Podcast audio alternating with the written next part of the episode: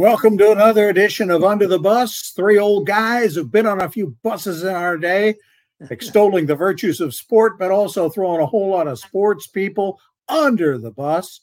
I'm Bob Stevens from ESPN Center uh, Sports Center's Glory Days, joined by Curry Kirkpatrick of Sports Illustrated's Glory Days and Hall of Fame coach Rich Basirico, who just has nothing but glory days in in his world. Huh? I, I wish. World, I wish. The world is all about Taylor Swift and the Chiefs and Brock Purdy's 49ers in the Super Bowl in Vegas. Curry, who do we throw under the bus first? Ravens quarterback Lamar Jackson or Lions coach Dan Campbell? how about Dan? How about Dan Campbell? How about we start with him? Yeah, I mean, yeah, Rich, Rich, Rich, Rich, you're a coach. Give me your uh, give, give me your decision making in those uh, three fourth downs. Well, you know, I like that he's aggressive. I really do like the aggressive. And you know, we, we I've said this before. Coaching would be easy if you knew what the end result was going to be. You know, when you make those decisions, if you know what's going to happen, obviously yeah. don't make that decision. If he he thought they were going to get, I just didn't like the play calling. I thought it was good that he went for it, but I just didn't like what they I mean. They were throwing downfield. Get the first down. You only got to get three yards or two yards. You know, they threw some passes to their tight end. They have two very good tight ends. Get um, just get the ball in his hands. LaPorta is terrific. He's a, a rookie tight end. He's outstanding. Uh, he was the leading receiver on the team that game uh, for most games, actually.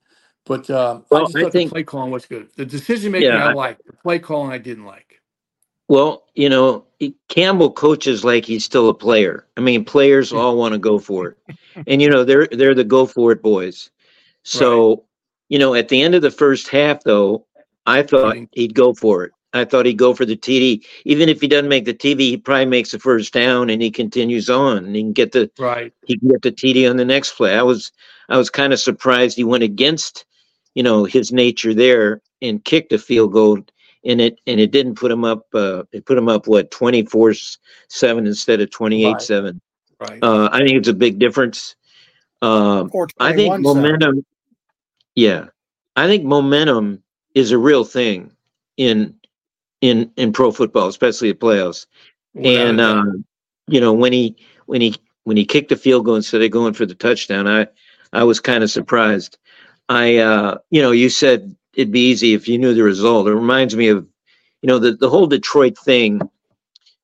I think Bob, you might have brought this up a couple weeks ago. Reminded the old drunken quarterback Bobby Layne, who's a great player from Detroit. He was he was traded to Pittsburgh in 1958, and he proclaimed that Detroit will never win anything for 50 years. Well, he was off by about 16 years because you know they got to this game.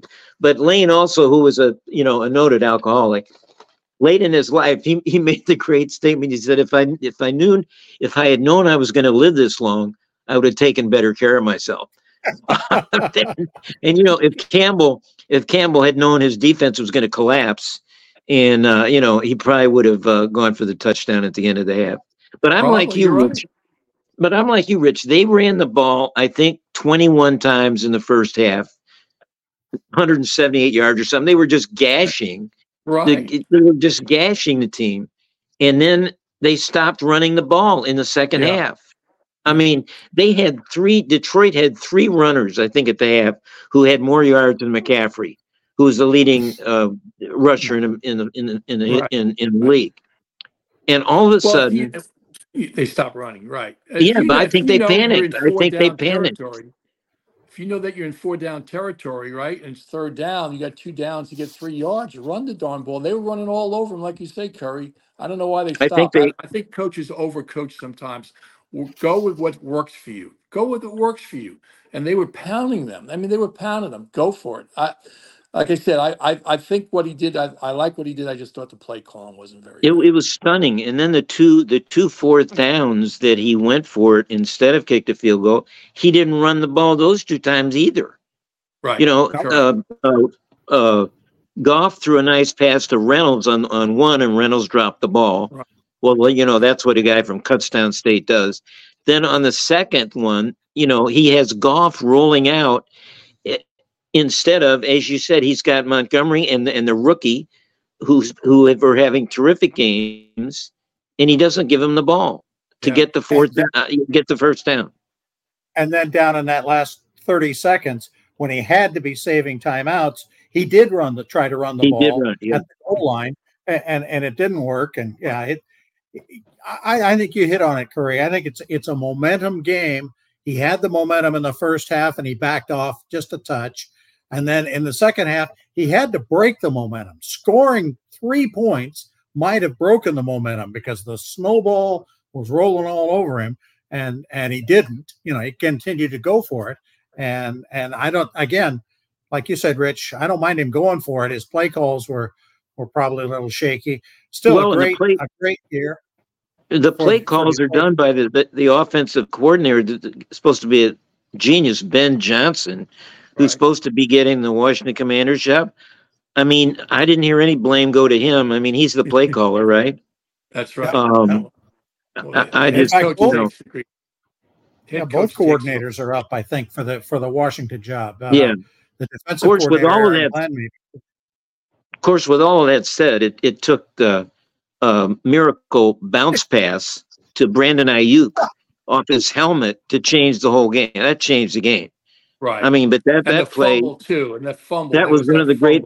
Well, the fumble was right after that, but the but the the the helmet, the, the bounce pass, I call it the it was the greatest bounce pass in history. Bounce off a guy's helmet into Aiyuk's hands. And Aiyuk said after the game when he he told um, he told Erin uh, Erin Andrews that he found a ladybug on his shoe but before the game. Of course, that's good luck. That's good luck. How about the yeah. other game? Uh, Kansas City. You know what? That Mahomes guy's pretty good. He's terrific. He's, he's been the underdog now two weeks, and he'll be the underdog going into the Super Bowl. Uh, how do you make Patrick Mahomes an underdog to Brock Purdy? Uh, that's that's a good question. But when you look at 49ers, think about it. They have the best running back. They have a terrific tight end, maybe not as good as Kelce, but he's pretty darn good. And then their wide receivers are better than the wide receivers from Kansas City. Kansas City, and then plus their defense is very good, San Francisco, but Kansas City's defense is terrific. But if you're going to throw anybody under the bus, I mean, Zay Flowers, the rookie receiver, oh. you know, he gets called oh. for taunting, taunting.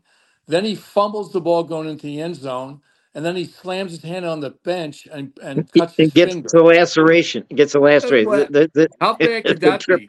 Taunting, fumbling, and, and cutting your finger.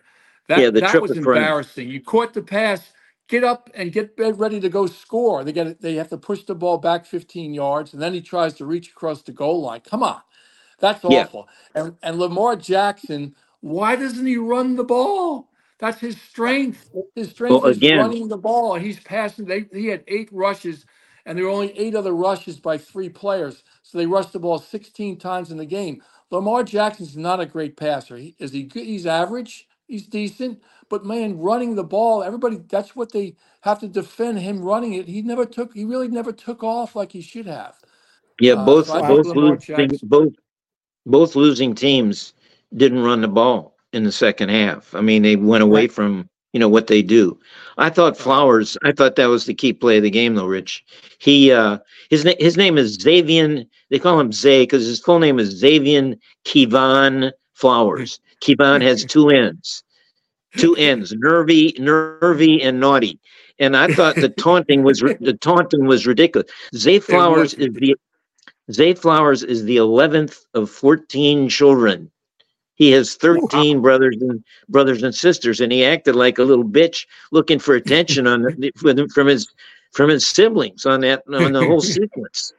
I mean, well, you're right. He gets taunting, and and then and then you know he taunts he taunts uh, spe- uh, you know, the defensive back is it Spears, one of the great defensive backs in the league.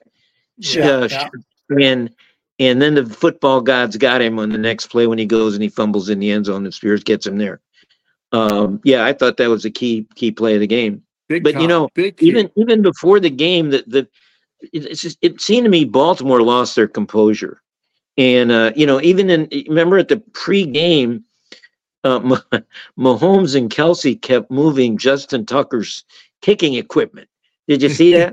and forget, they had this little tiff. They had this little tiff, and I think it was all psychological. Yeah. And then, and because one of the uh, one of the uh, uh, Colt, uh, Baltimore players went and punched the Chiefs guy in a pregame thing. They had to separate the whole teams, and then during the game, I mean, Kelce was terrific, right? He was. I mean, he was. I thought. I thought on their first drive when Mahomes threw the touchdown pass to Kelce, who who caught it over over the great defensive back. Um, I, I thought that was a real key to the game because he took he kind of took the juice out of the crowd.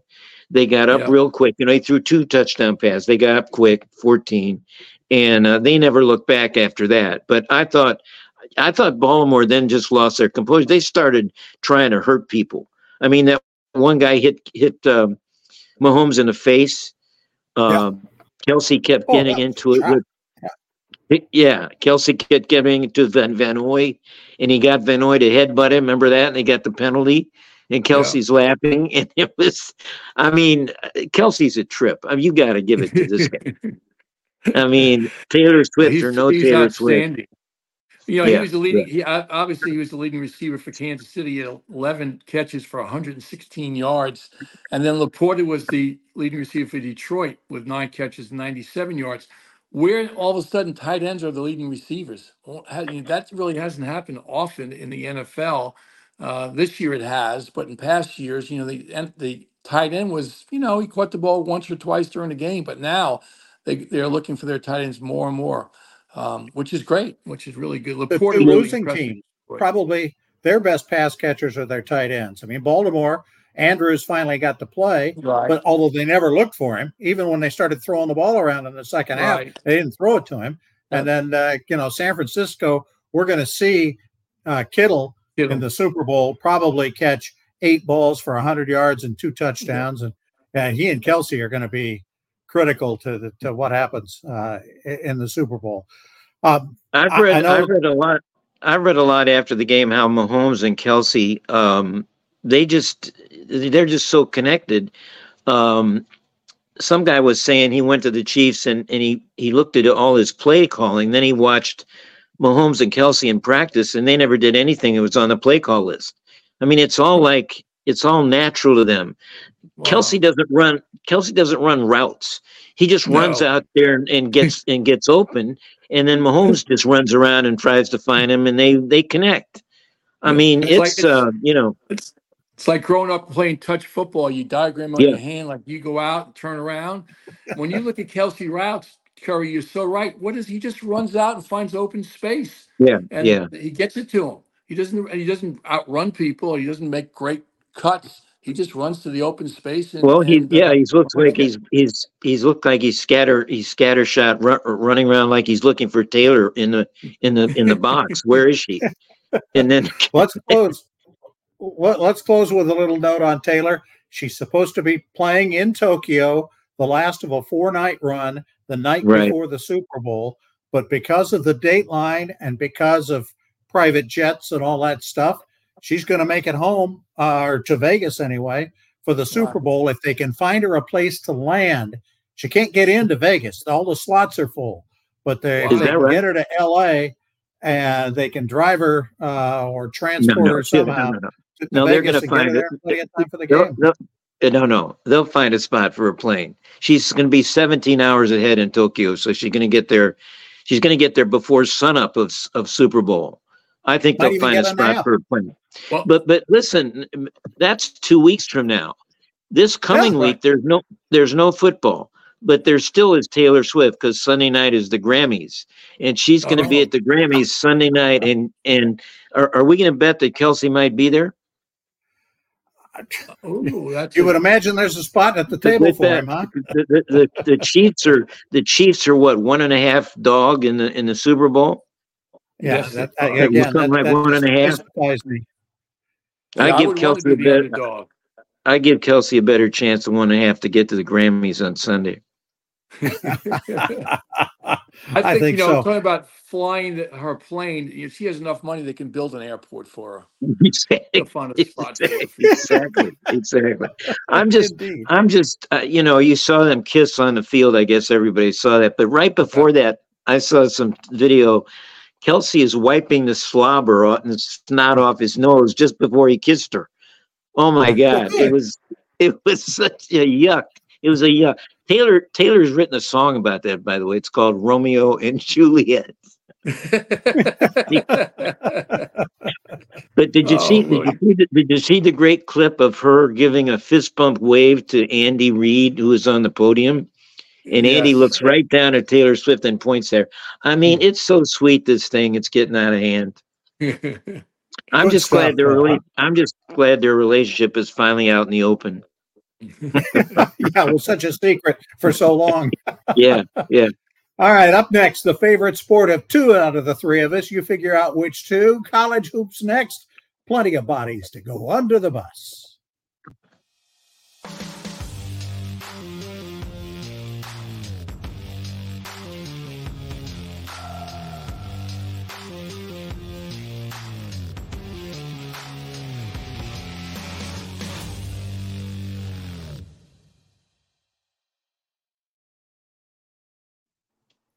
Welcome back to Under the Bus. Bob Stevens, along with Curry Kirkpatrick and Rich Basirico. Uh, we're going to talk college hoops. I'm going to start this discussion because then I'll probably be done. Uh, I'm going to start it with Caitlin Clark, uh, the Iowa junior superstar. She's just four games away, maybe less than two weeks from breaking the women's career scoring record. She's less than 10 games away from Pistol Pete's men's career record. Wow. She's still got another year left if she wants it. Tickets for road games against uh, road game against Northwestern this week, probably because it's Chicago and Chicago sports fans haven't seen anybody win in quite a while. Tickets for a road game at Northwestern are going for thirteen hundred bucks. Iowa Northwestern women. Yikes. She's made about three million in NIL money in her career. She's she's the story these days. Well, she's an um, outstanding player. She's she's amazing. Her range and her jump shots is is unbelievable. Where she shoots her three from is like you can't. I, I can't even think about even taking a, attempting a shot from there, and she's burying those. Yeah, everybody's everybody's watched her all year, but I thought the the, the best. You know, if if I'm going to pay that, I'd like to see them lose to see Caitlin run onto the court again and bounce, get get bounced around because that was the funniest Caitlin Clark moment uh, I hope I hope her team doesn't lose much because she goes, you know, she's uh, angry. She goes on the court looking for somebody to bounce. And so, Curry, we weren't the only people that thought that. There were other people thought the same I know. I know. Well, yeah. it looked that way. I don't know. I didn't realize she's that close. I didn't realize she's that close to my my boy Pistol Pete though. She's she's what ten games away from less than 10, yeah, she's ten games away from his yeah. number. But there's got to be a side note. Pistol Pete didn't have the three point line. That's true. That's true. Just just think what, what he would have scored with oh, three point. He would average sixty. Yeah. Do I remember him though shooting? I mean, he shot all the time, but how much of it was was that far outside? He was such a great ball handler. He could get in. Uh, it seemed to me a lot of his stuff was 18 to 20 feet and not so much now, had there been a three point line, he'd have been probably been behind. Right, right? Exactly, exactly. Well, he did he did a lot of outside shooting though. I remember one great game that I saw him in in Hawaii when he was a, I think it was a sophomore, junior year, and uh, he played against St. John's, Rich, and uh, this was in the Rainbow Classic or something. It was an early game, second or third round, and um, he St. John's was up by ten at the half and Pete had like 20 or something. In the second half, Pete Maravich scored 40 points. And he ended the game, LSU ended the game winning by 10. And the entire uh, St. John's team, which was mostly African Americans, they hadn't seen Pete Maravich before this. You know, this was this was before the internet, before TV showed much college basketball. They went out and they embraced Pete. They, they just went out. They, had just been destroyed, and they all went out and embraced Pete Maravich. It was an unbelievable scene in Hawaii. That's pretty. Cool. Yeah, I saw him. I would. Cool. I saw him. You know, I did a b- bunch of stories on him from even in his NBA career, and uh, he's still the most amazing player I've ever seen. Yeah, Pete I don't think you'll ever see a player like that again. What yeah. he could do basketball, he's amazing. I um, I work. Are we seeing his... one though in Caitlin Clark? I'm say it again. Is are we seeing one though in Caitlin oh. Clark? Is is she pistol crazy like he was in in, in pistol fin? Yeah, she plays a lot like him. I mean, and she looks, you know, she's she's all this gangly arms and legs, which is what yeah. Pistol was. Yeah, it's it's um it's a good uh, comparison. Well, I was gonna, I was going to say I I work at a basketball camp with uh, one of Pistol's teammates who played in the backcourt with him, and I asked him questions about Pete, and he said, you know, we'd be on a fast break, and we'd be, you know, if I was trailing the play. Sometimes he said I would stop and just watch to see what he was going to do with the ball because we never knew what he was going to do with it. He literally said I would stop at half court and just and watch what he was going to do with it. Uh, yeah. He says he was absolutely amazing with the basketball, and you never knew what was coming your way because he'd do different things, and some of the things that just he said he would invent things that you never uh, would imagine that he would do. Funny story is his dad would after games they would have to Pete would have to sign basketballs for people, you know, they so his father, Press, would say to the players, look, we don't have a lot of time in the locker room here. How about everybody grab a basketball and just sign his name? So there's plenty of Pete Maravich autographs out there that he didn't sign. It was done by his teammates. That's good stuff. Yeah. Well, to, to, to, get to to get to modern day uh, basketball, Rich, it's about time uh, people started l- looking at these number one seeds and you know, bracketology experts are going crazy already, putting brackets up and where teams are going to go and so forth. I saw where, uh, you, you know, the top four seeds are now Purdue, Connecticut, Houston, and North Carolina. I don't know if you saw the Houston game last night. They had a great game against Texas in yes. Austin. It was a yeah. great game, went overtime. And Houston has a guard named Shead. Uh, uh, who is a point guard who is just terrific in the game. He had 25, and uh, I think I think he's going to be first team All, All American. Jamal Shead, he's a senior there, yeah. and been plays terrific defense. But I was going to say Lunardi, the bracketology guy, has Carolina as the as the number one enough seed in the West, but okay. being but being the fourth, Connecticut, Purdue, and Houston all have better records. So Carolina would get the West. And unfortunately, then he's got us playing Arizona. Us, I say us. Uh, by that I mean Heels. Got he's got them playing in the regional final against Arizona in Los Angeles. But Los Angeles is Arizona's second home court, so right, right. I don't like I don't like that one. But I, I like the matchup for North Carolina against Arizona. Arizona is not playing well at all. Uh, well, I, wait a minute. Wait a minute. I know you think they're overrated, uh, Rich. They got beat on the road by Oregon State on the weekend, but then the next next day or two days later, they come back and destroy Oregon on Oregon's home court. And Caleb right. Love, Caleb Love could have had 50 in that game. He had 25 or something at half. He got 37 he could have got 50 in that game. I mean, they were terrific. I, I disagree. No, I don't, don't, get me don't get me wrong. They're good. They're good, but I, I think they're think, really good. I think North Car- I think North Carolina. If they play, if, they, if that does happen, they play each other. I'm, I'm, North Carolina wins that game. In my opinion. well, but if North they're playing in Los playing Angeles. Well. Well, that's my point. If they're playing in Los yeah. Angeles, that's a home court for Arizona. Yeah. I think Arizona is going to end up a number one seed. But but moving on, uh, Rich, did you see the Duke Clemson finish? Yeah, don't, which is so controversial. It makes me it makes me sick. Every What'd time you, you play at Duke, you get hammered by the officials. It's sickening. It really is sickening. Over the years, it's embarrassing those officials do what they did. You know, the last three possessions from for Duke, they shot foul shots at 15 foul, seconds, foul, foul, foul. I know. Well, foul shots.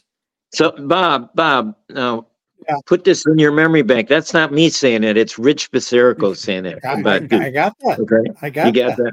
Hey, Duke Carolina this weekend. A great, well, as always, a great game. Duke yeah, wins that, that, Duke wins. I mean, excuse me, North Carolina. I'm sorry, North Carolina wins that. North it's Carolina in Chapel wins. Hill, so I think we have the edge. But you know, yeah. getting back to the Duke game at the end of the game, they did call. Uh, you know, PJ Hall, who's Clemson's best player, and Filipowski, Duke's best player, they both had four fouls going down the end of the game. And I'm saying there's no way they're going to foul these guys out. And sure enough, they kept going to Hall and Filipowski, both teams. And you're you're right, back and forth. But right the second to last call, um, they did call Filipowski on a foul and fouled him out of the game. PJ Hall made two free throws, and that put Clemson ahead by one. Now Duke's got the ball, and all they do is go down And I'm sure uh, Rat Junior Scheyer said to to a Proctor, the point guard, just drive in the lane because they're right. gonna you're gonna get the foul. Just go in the lane. The and the thing that the thing that disturbed me about the call was if he'd have taken a good shot and gotten fouled, I could have seen it, you know, call a foul. But he didn't deserve the call, Rich. He was flopping and falling into the lane, and he threw the wild thing up there, right. and they called a foul anyway. And you know, Tom Crean in the studio, his point was that if the refs the refs weren't calling anything all game, and all of a sudden at the end they called, you know, any everything in the lane they called foul. Right. That's not good. That's not good. I, I, I, agree. And usually officials at the end of the game don't make any calls because they want the players to decide the game. And there are times they should be making a call. But at Duke, when Krzyzewski was there, and now uh, it, they every call goes that way. It's, embar- it's embarrassing for officials the way they make their calls down the stretch like that. It's terrible. The, um, the last three possessions, there was a foul called on Clemson. It's it's terrible. You yeah, know, it's tough to get some guys let you play. Some guys let you play, that no fouls are called in the last thirty seconds, and these guys are calling foul in the last three possessions. Inconsistency. Rich, That's terrible. Rich Curry has put the put the Carolina Blue Haze over you now. Come on. You're, there you go. You're, there you go. You're, yeah. coming, you're coming under his spell. I would love to get to. I will love to get to, but I'll wait till next week because there'll still be it'll still be a story because they'll still be terrible. I want to talk to you guys about how awful USC and UCLA are. Uh, I watched them play this last weekend for about five minutes, and I couldn't take anymore. It was so unwatchable, terrible. unwatchable. Oh, un- but I want to I want to get to you guys, and we'll do it next week uh, about just how bad and how they could how they could get to be so bad after decades of being pretty darn good. Bronny James scores two points. What I'm getting to is a transition into we're going to talk about the NBA. His dad, who hopes to play with his son someday, just played against his 10th different son of a different father he'd already played against. How wow. mind boggling is that? What a great stat that is. That's a great stat. Sons, huh? wow. we, we, got more wow. mind-boggling NBA numbers and a new generation of tennis and golf stars. We're going to hit Curry's favorite other sport, tennis, when we come back under the bus.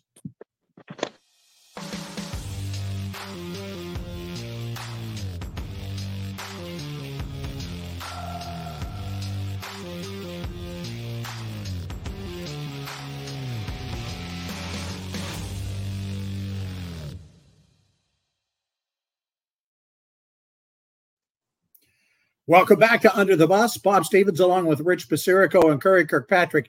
Best NBA game this past week was probably uh, Steph Curry and LeBron. Curry goes off for 46. LeBron gets 36. Great game. But those are the old guys. I mean, we got Doncic going off for what, 73? Embiid going off for 72. Two guys score in the 60s. Uh, is there any defense? Rich, is there any defense anywhere no. in the NBA? When does the NBA play defense in this era? It hasn't happened until the playoffs. Now the playoffs they step up a little bit, but there, there's no defense. Watch that's why I can't watch it. I can't watch NBA games until the playoffs because they just thank you, thank you. Th- th- these are all Bob. Bob, these these scoring exploits, these splurges, they're all vanity projects. I mean, one guy gets sixty, and I'm going to get seventy. One guy gets seventy, and you know they all, of course, did it on the anniversary, the week of Kobe, uh, Kobe's sure. eighty-one, Kobe Bryant's eighty-one. So they're all going to try and match Kobe. You know, it's ridiculous and and even even the LeBron Curry mat, uh, matchup. Okay, come on, it's in uh, what is this January?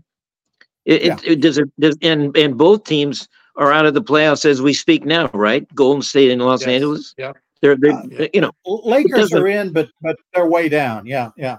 none of this matters. None of this matters. I mean, let's. You know, that, that's the one thing I like about the NBA right now, and I still think I think this is better than what we had back at the turn of the century. Gosh, that sounds like a long time ago. But when, when nobody could even score 100, I think this is at least better than that. But the three best teams in the NBA West right now are Minnesota, Denver, and Oklahoma City.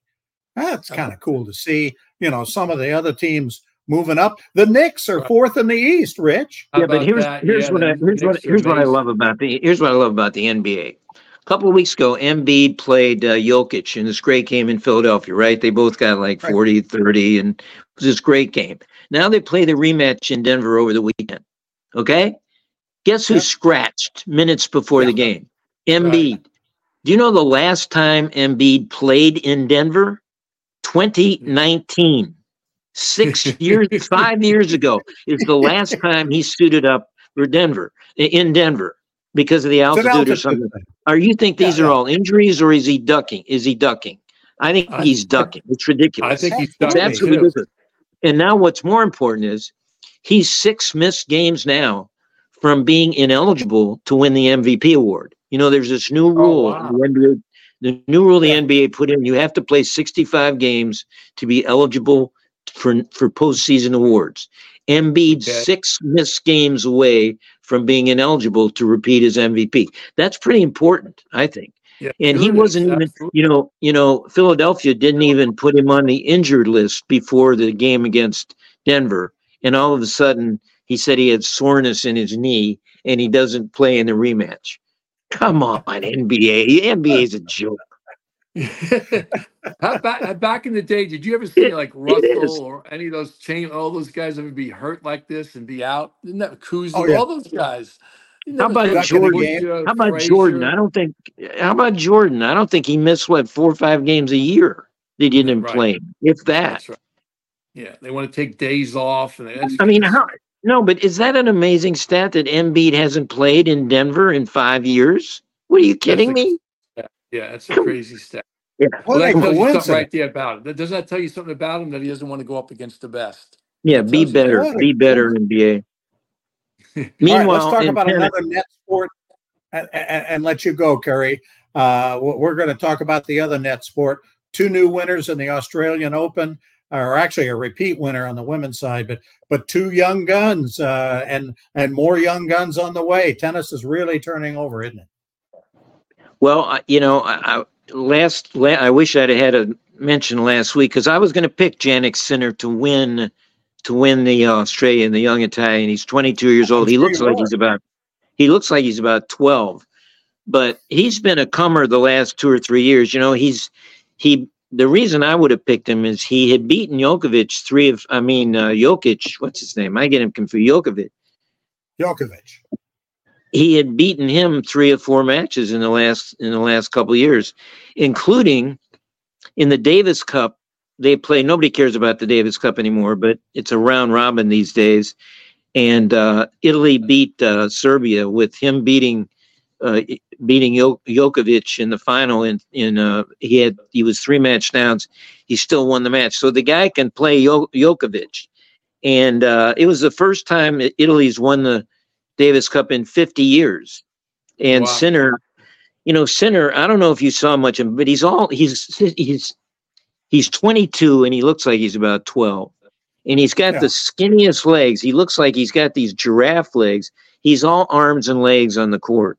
And uh, his legs are so skinny, they look like they're going to splinter and he's going to fall over at any time. Plus, he's a redheaded, an Italian redhead.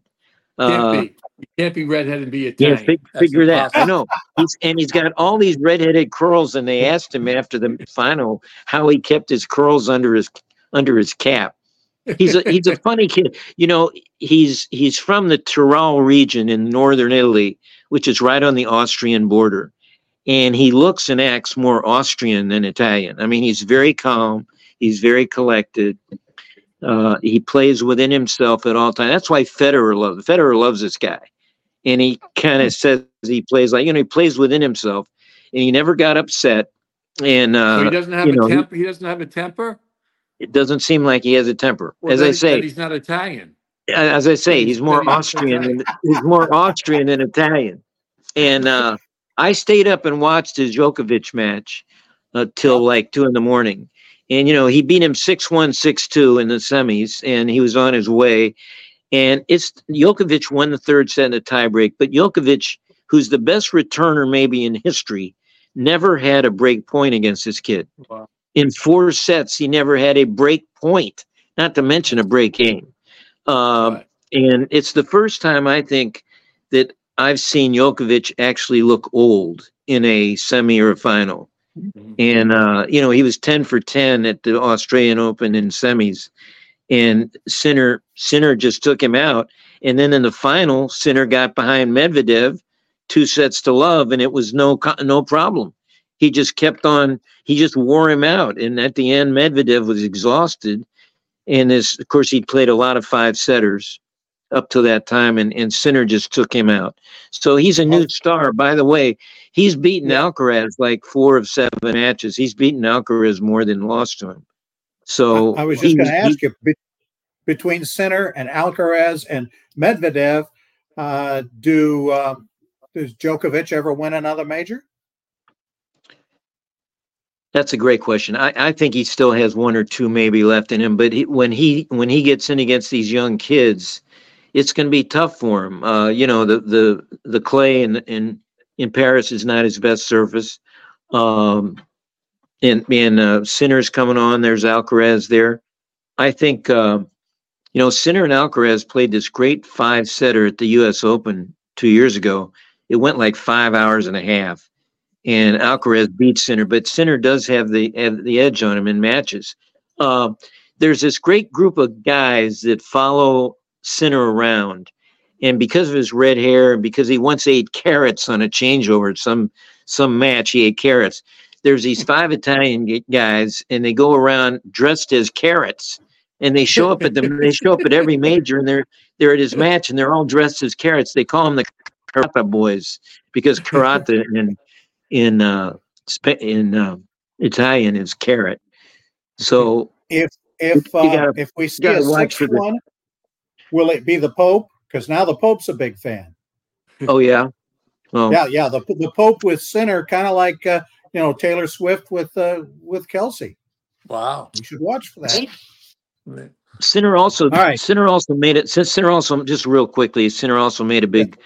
coaching move in the last year. He hired uh, uh, Darren Cahill off the uh, ESPN out of the ESPN broadcast booth, who's an Australian former Australian player and a great coach. And um, Cahill's worked on his service motion, and his serve is a lot different than it was even a, even even a year ago. Hmm. All right. Um, with no football this weekend, everybody's going to be watching Pebble Beach, and uh, young Nick Dunlap back in action after taking a week off. Although he did turn pro during the week, uh, watch the kid play uh, at the greatest meeting of uh, land and sea in all of the world, Pebble Beach this weekend. Should be should be a whole lot of fun. And then next week we'll talk some more football. We'll, well Bob, the Super Bob Bowl. Dun- yeah, Dunlap, Dunlap was on the TV, the telecast of the Auburn Alabama uh, basketball game. Sure. And they asked about turning pro. This was the night before, and he, he dodged the question. Then he turned pro the next morning. Uh, but but more more more amazing to me, Bob, is that last week we had the first Frenchman to win yes. on the tour since before World War One. Now yeah, wow. that's more that's more amazing to me than a than a rookie. And uh, this guy, this guy, uh, what's his name? Mathieu Pavon. And Pavon, yeah. Mr. Mr. Pavon, what he's in his 30s now, but he won on the tour. You know, a, a Frenchman winning on the tour. I, I read where Pavon has a, a tattoo on the back of his right hand. And in, uh, in French, it says, The saliva that flows now will become the tears of joy tomorrow. What is, huh. what is that all about? As if saliva is a bad thing. As if saliva is a bad thing. I mean, you need spit to live. What I don't get. I don't understand French. Maybe you can. Oh, but Bob, wait a minute. One last thing. Did you hear yeah. the radio? Did you hear the radio call of Pavon's victory? No. On on on. Oh, you. This is this is can't miss audio. There's a guy, okay. uh, Canal Plus. Canal Plus is the French channel that televises the PGA tournament. Okay. So there's a Frenchman on there the Frenchman on there, his name was Adrian Tubiana, And he does the call when Pavon, when Pavon makes his, his putt to win the tournament. It is epic it sounds like he sounds like it, it's World War One has just finished, or world peace. World peace has just begun. You've got to read this on. You gotta you gotta listen All to this guy's call. Bob Stevens used to be my favorite radio golf guy, but I got a new hero now. Adrian, Tub- hero now. Adrian, throw me Tubiana. under the bus for this guy. There you go. Yeah, yeah. Good stuff. Hey, our thanks to our producer Wesley Kerr today. Uh, we've run out of time. For Rich Basirico and Curry Kirkpatrick, we'll see you next week under the bus. Ciao.